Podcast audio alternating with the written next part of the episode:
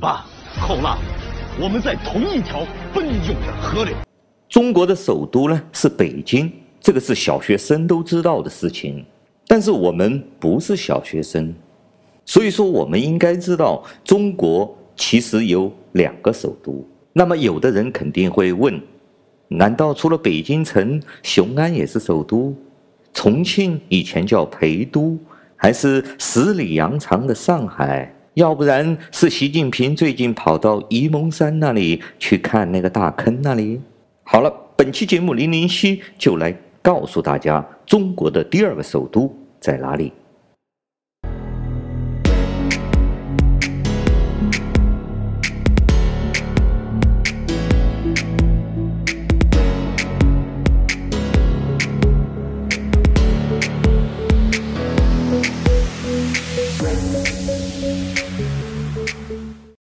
感谢大家来到自由发声，我是来自中国大陆的零零七。我刚刚发现呢，油管给我开通了会员功能。零零七对这种会员功能呢不是很了解啊。我计划呢不定时的做一些会员专享的节目。我不准备强调这种会员功能了，还是以自由发声为主。大家有什么建议和意见呢？可以给我留言，也可以加入我的电报群，一起来探讨一下。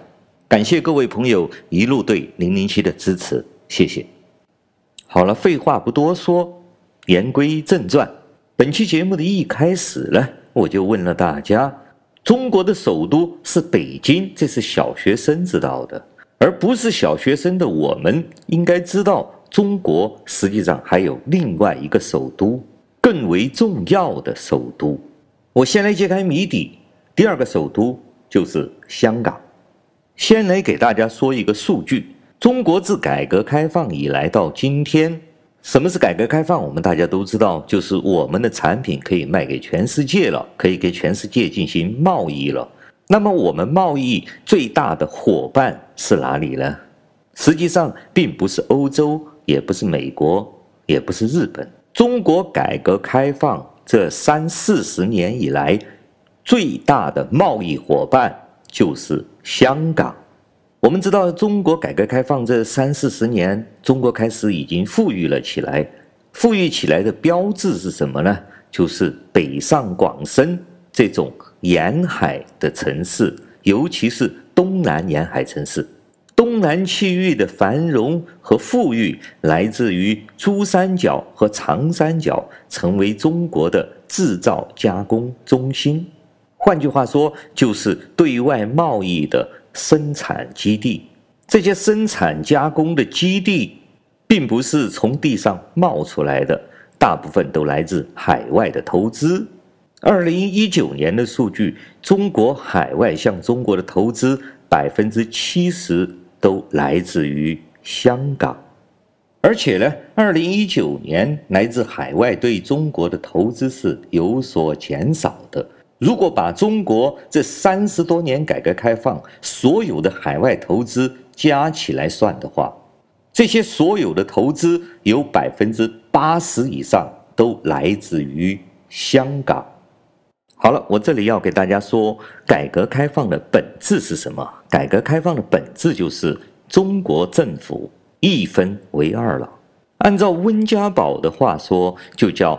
政治体制改革和经济改革，所以说，事实上，中国就变成了两个国家，一个是政治上的中国，马克思和列宁主义的社会主义行政管理中国，而另一个中国叫改革开放中国，实施的是所谓资本主义经济中国。那么自然而然，中国有两个首都，一个首都是行政和政治中心，就是北京；而另一个经济和资本主义的中心，这个就叫香港。零零七第一次去香港的时候呢，令我震惊的就是这个，因为香港最高的楼房、中环上最漂亮的大楼都是中国的，什么中银啊、中信啊、保利呀、在这个所谓的资本主义的香港，那些最高的大楼、最繁华的地段，都是中国的党的企业。包括香港的证券交易所也是中国政府控制的。我作为一个中国人，到了香港，给我的第一个直观感觉就是，香港是中国事实的另一个首都，经济中心的首都。中国东南沿海的深圳、广州、上海、北京这些城市，这些富裕的大城市啊，包括杭州，全部都是一个一个的小香港，都是来自于对中国这个经济首都的山寨品、复制品。所以说，大家可以体会一下，温家宝总理在离职的那一刻说了一段话。他说：“如果中国的政治体制改革如果跟不上经济体制的改革，那么改革开放以来所有的经济成果都可能得而复失。我们可以用一个非常好的比喻：中国这改革开放三十四十年以来，就相当于两条腿走路，一条是经济制度的改革，走香港的道路是一条腿。”另一条腿呢，是走的马克思列宁主义的社会主义。按照共产党的说法，如果这两条腿不相向而行，而是各自走各自的，自然这个人就站不住了。这个就是中国目前的状况。当然呢，本期节目零零七并不只是简单的告诉大家，中国的另一个首都叫香港。我会给大家做出深度的分析和详细的说明。大家看了这张图呢，实际上就能理解中国共产党作为中国的一个统治阶级，这就是他们的统治架构。我们不要被中国共产党行政表面上那套术语所蒙蔽了双眼。什么八大员、五大系统，什么党政军、人大政协、政府。这些机构的设置所迷惑，共产党的统治核心没那么复杂，就是这三大系统，掌握了这个国家暴力机器的军队、警察和人员安排的，这个就叫列宁党，也可以叫红区党。这个是根据中国共产党在延安的性质所决定的。毛泽东领导的党中央政府，那就是红区党。陕甘岭的解放区也叫红区，而白区党呢，范围肯定更大更广，它在几个敌占区都能生存。共产党的术语把敌人的区域都叫白区，这个敌占区包括国民党蒋介石控制的地方，包括汪精卫控制的地方，包括日本控制的地方，包括满洲溥仪控制的地方。而控制这些地区的大哥代表人物就是刘少奇。最后这个戏叫匪谍戏，是不被我们中国人所注意的，也是到今天为止大多数中国人并不了解的一个神秘的机构，那就是建党以后周恩来所控制的谍报系统，也可以称之为情报系统。这个系统呢，不仅在红区有。在白区依然大量的存在，它既可以依附在红区党里面，也可以依附在白区党里面。从表面上看来，他们不显山不漏水，但是对于一个黑社会恐怖组织来说，谍报系统、情报系统的重要性是必不可少的。我们知道，毛泽东很轻易的就可以把把刘少奇打倒或者打死。可以把邓小平他们这些所谓的白区党党内走资派全部打倒，但是他到死也是打不倒匪谍系的，反而是毛泽东死了之后，他想把革命的成果、共产党的这个花花江山交给他的老婆江青、侄子毛远新。结果呢，是被叶剑英领导着匪谍系扶植起被毛泽东打倒的走资派，邓小平他们来了一个反攻倒算。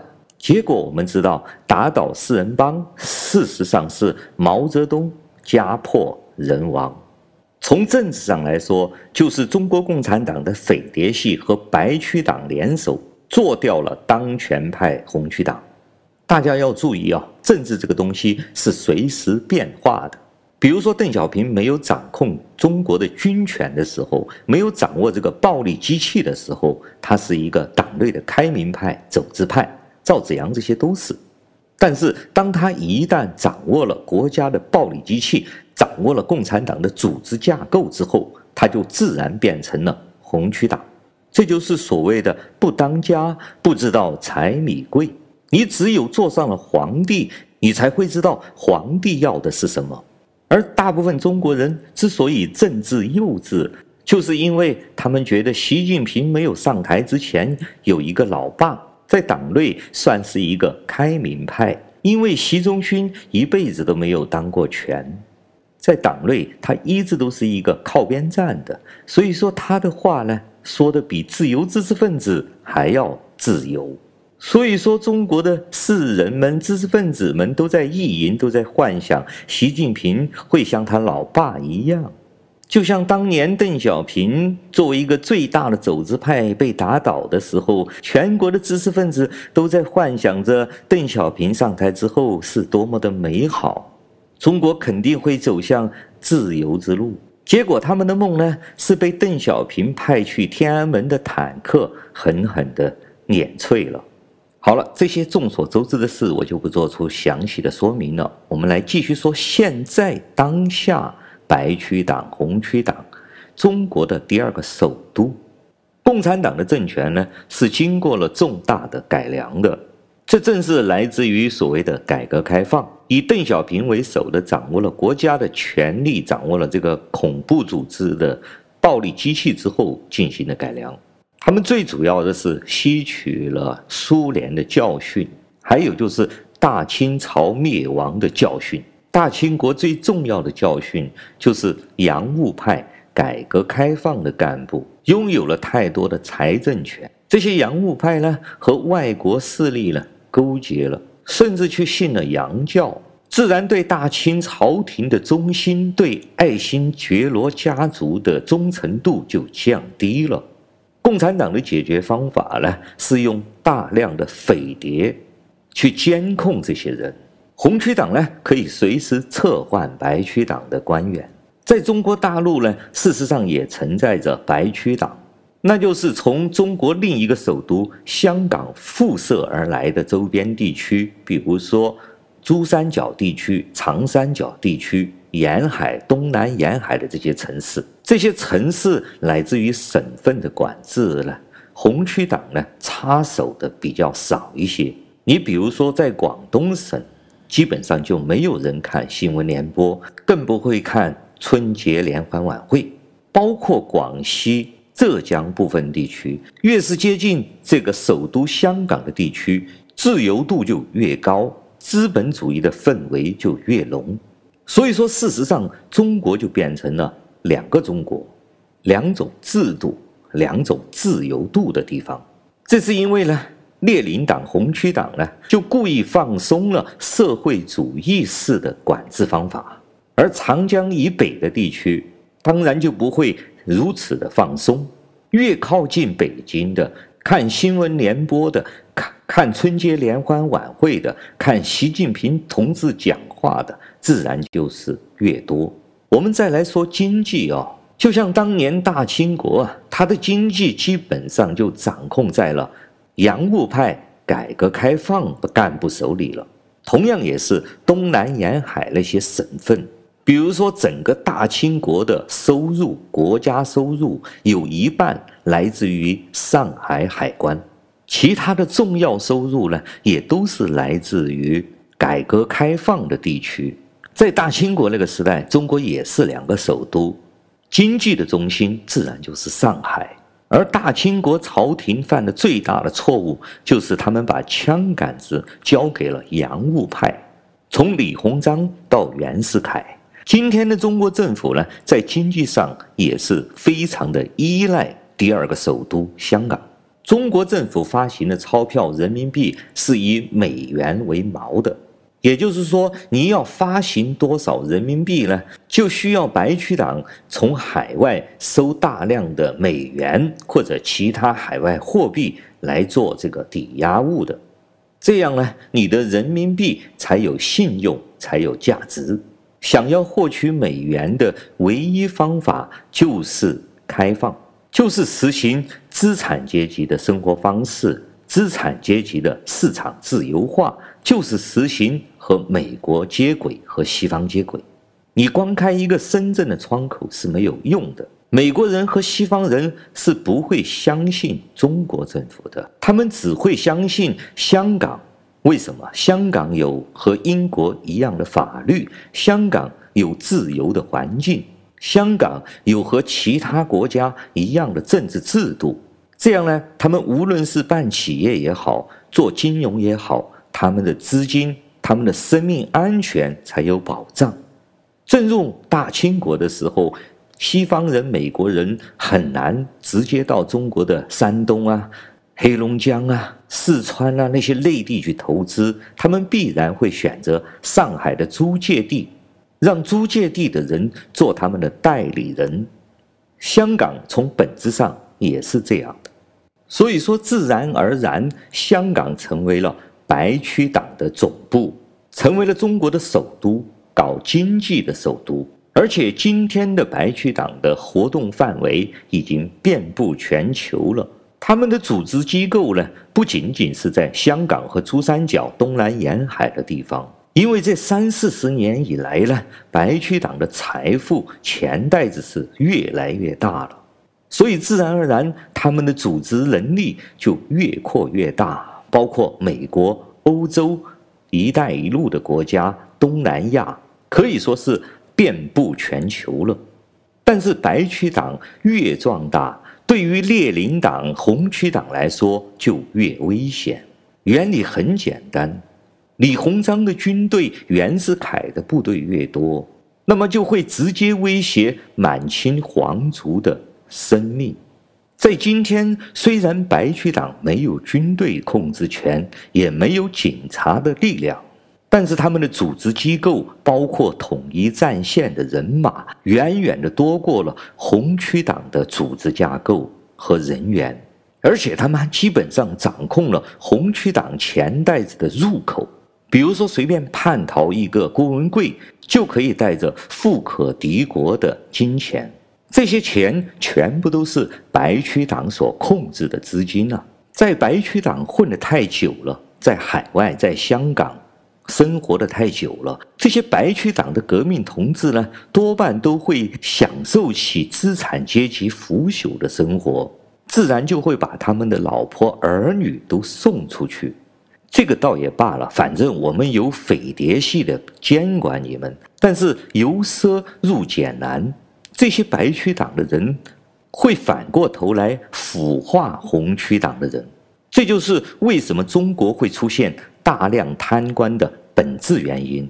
如果你是白区党的一个招商引资的干部，是一个派驻在香港做代理人、白手套的人，你虽然拥有了富可敌国的财富，但是你最重要的生命权掌握在红区党手里面。那么，为了你自己的安全和你的家人的安全，你就自然会去贿赂这红区党的人。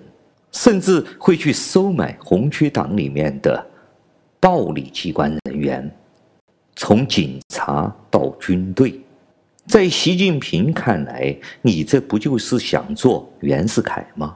那么这种人、这种势力，就是习近平当下必须要消灭的人。好了，说了这么多呢，我最后再来讲一讲知识分子和舆论体系。实际上，无论是在红区党还是在白区党，他们都自己建构了大量的舆论宣传机构，而知识分子呢，只要有钱都可以买得到。我们看到中国的所谓的千人计划，包括美国那些名校里面的教授，都很容易的被收买，因为从本质上来说，所有的知识分子、文人都是无根阶级。第一个，他们是不重要的。他们说的任何言论都不重要的。第二个，你想要他们说什么，他们就会说什么，只要你付钱。单单一个美国的《纽约时报》，中国白区党每一年都付给他几千万美金，让他们发表他们喜欢看的文章。这还是西方最为权威的大媒体哦。那么散落在全世界的那些无根知识分子、自媒体们说什么重要吗？其实一点也不重要。而且舆论不能够实质的改变任何现实政治。比如说，我是一个香港的蓝丝，我和广东的改革开放干部一起做生意，他们呢买通了广东省公安厅。每一个星期从香港走私一车 iPhone 手机，水货的！大家注意啊，这种级别的走私根本不需要弄一个快艇，也不需要去找很多香港人在腰里面别上 iPhone 手机，做水货客偷运回大陆，而是放在集装箱车里面，由大货车。堂堂正正的从罗湖海关送到深圳的仓库，那么你的文宣也好，你的舆论也好，哪怕你请一个世界上最伟大的哲学家，你能把这个蓝丝说黄了吗？那么习近平的红区党为什么现在要消灭白区党，要把这个香港作为白区党的首都给它毁灭掉？我们下一次再说。好了，感谢大家收听今天的自由发声，我们下次再见。